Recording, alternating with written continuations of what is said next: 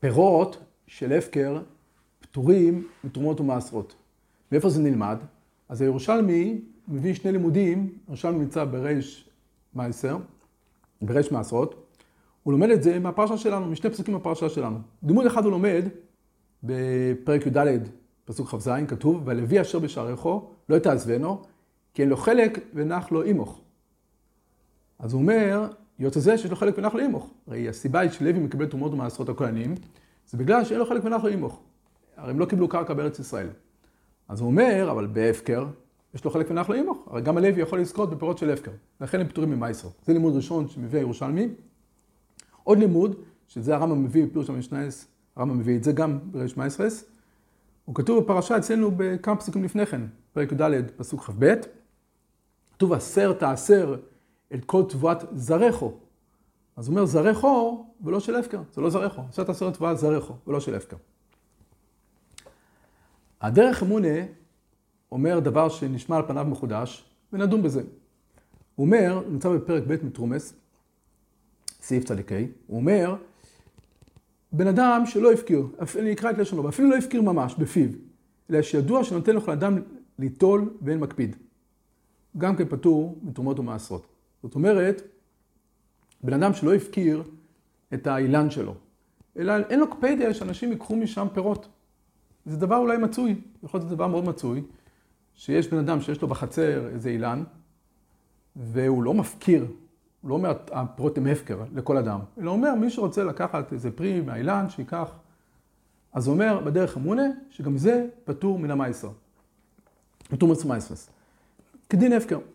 ולמעשה הוא טוען שזה רמב"ם, ככה מוכח, הוא אומר בציון הלוכר, הוא אומר שזה מוכח ברמב"ם במייסר בפרק א', הלכה י"ב, שם הרמב"ם בעצם דן בדבר בדומה, שם הנושא ברמב"ם, זה אדם שיש לו שדה עם פירות, יש להם נגיד תאנים ורימונים, והוא סיים ללקוט את התאנים, והדין הוא שאדם מסיים ללקוט את התאנים, אז מה שנשאר הוא כבר מפקיר, מה שנשאר בסוף השדה הוא מפקיר.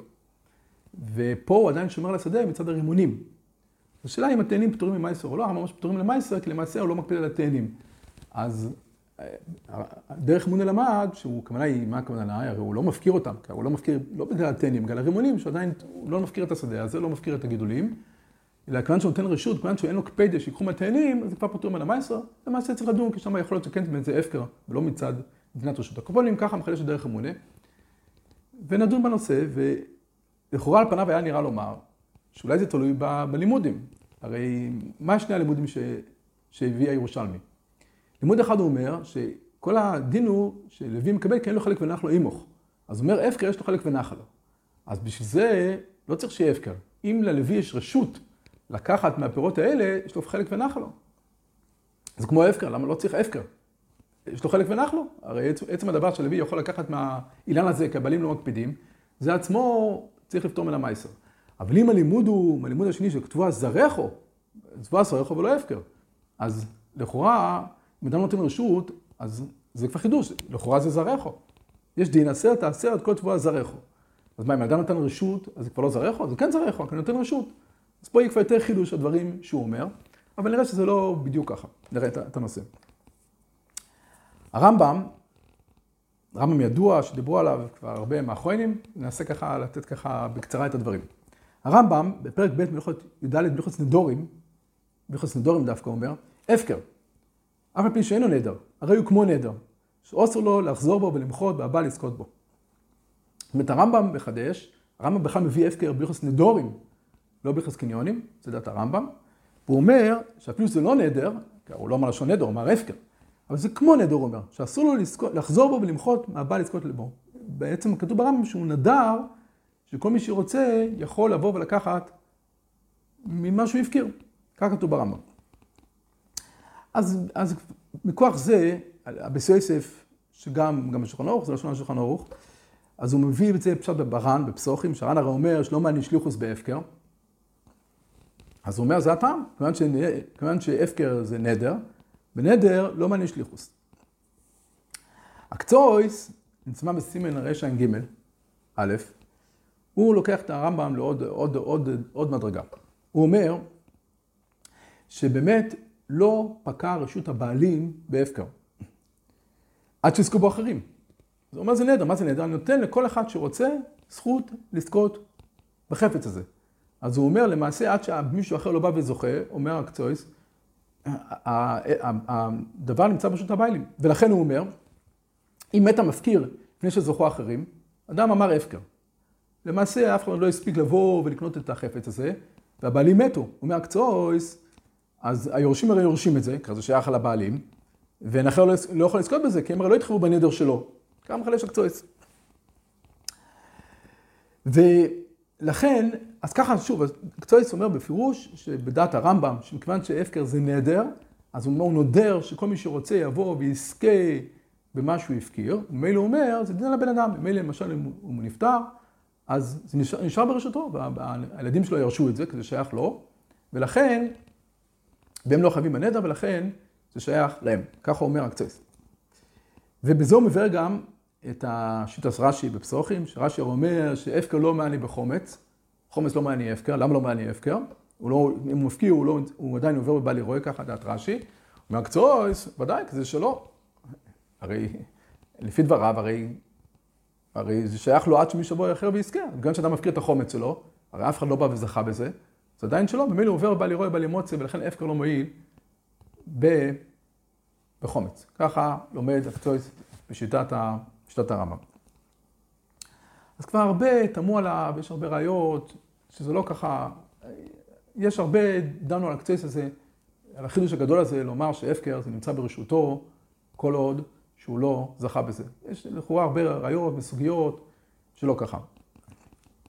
השער יושר אומר בדעת הרמב"ם, שהרמב"ם שאומר זה נדר, הכוונה היא נקראת לשונו.